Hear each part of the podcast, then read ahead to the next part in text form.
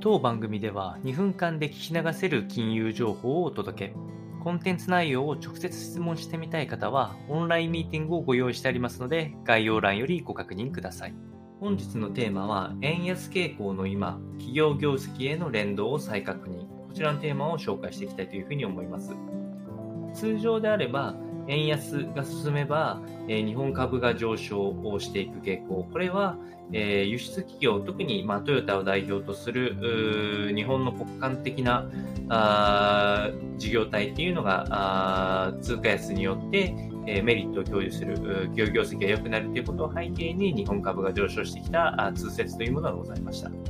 ただし今の現在の状況でいくと、資源価格の上昇やエネルギー価格の大幅な上昇があって、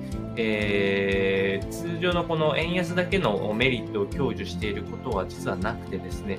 輸入物価だけ、大きく上昇している。日本は資源国ではないので、そういうものを輸入することの物価の上昇の方がデメリットになっている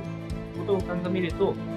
ただ円安になるからといって、輸出する総額が増えるっていうだけでメリットを享受できる時代は今の状況では違うというふうなコメントが識者から出てきているのを3月20日の日経新聞のところから確認しております。今後に関しても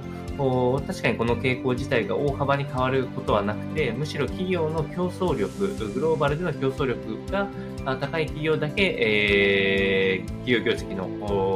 良好化というのが期待できるかと思いますので、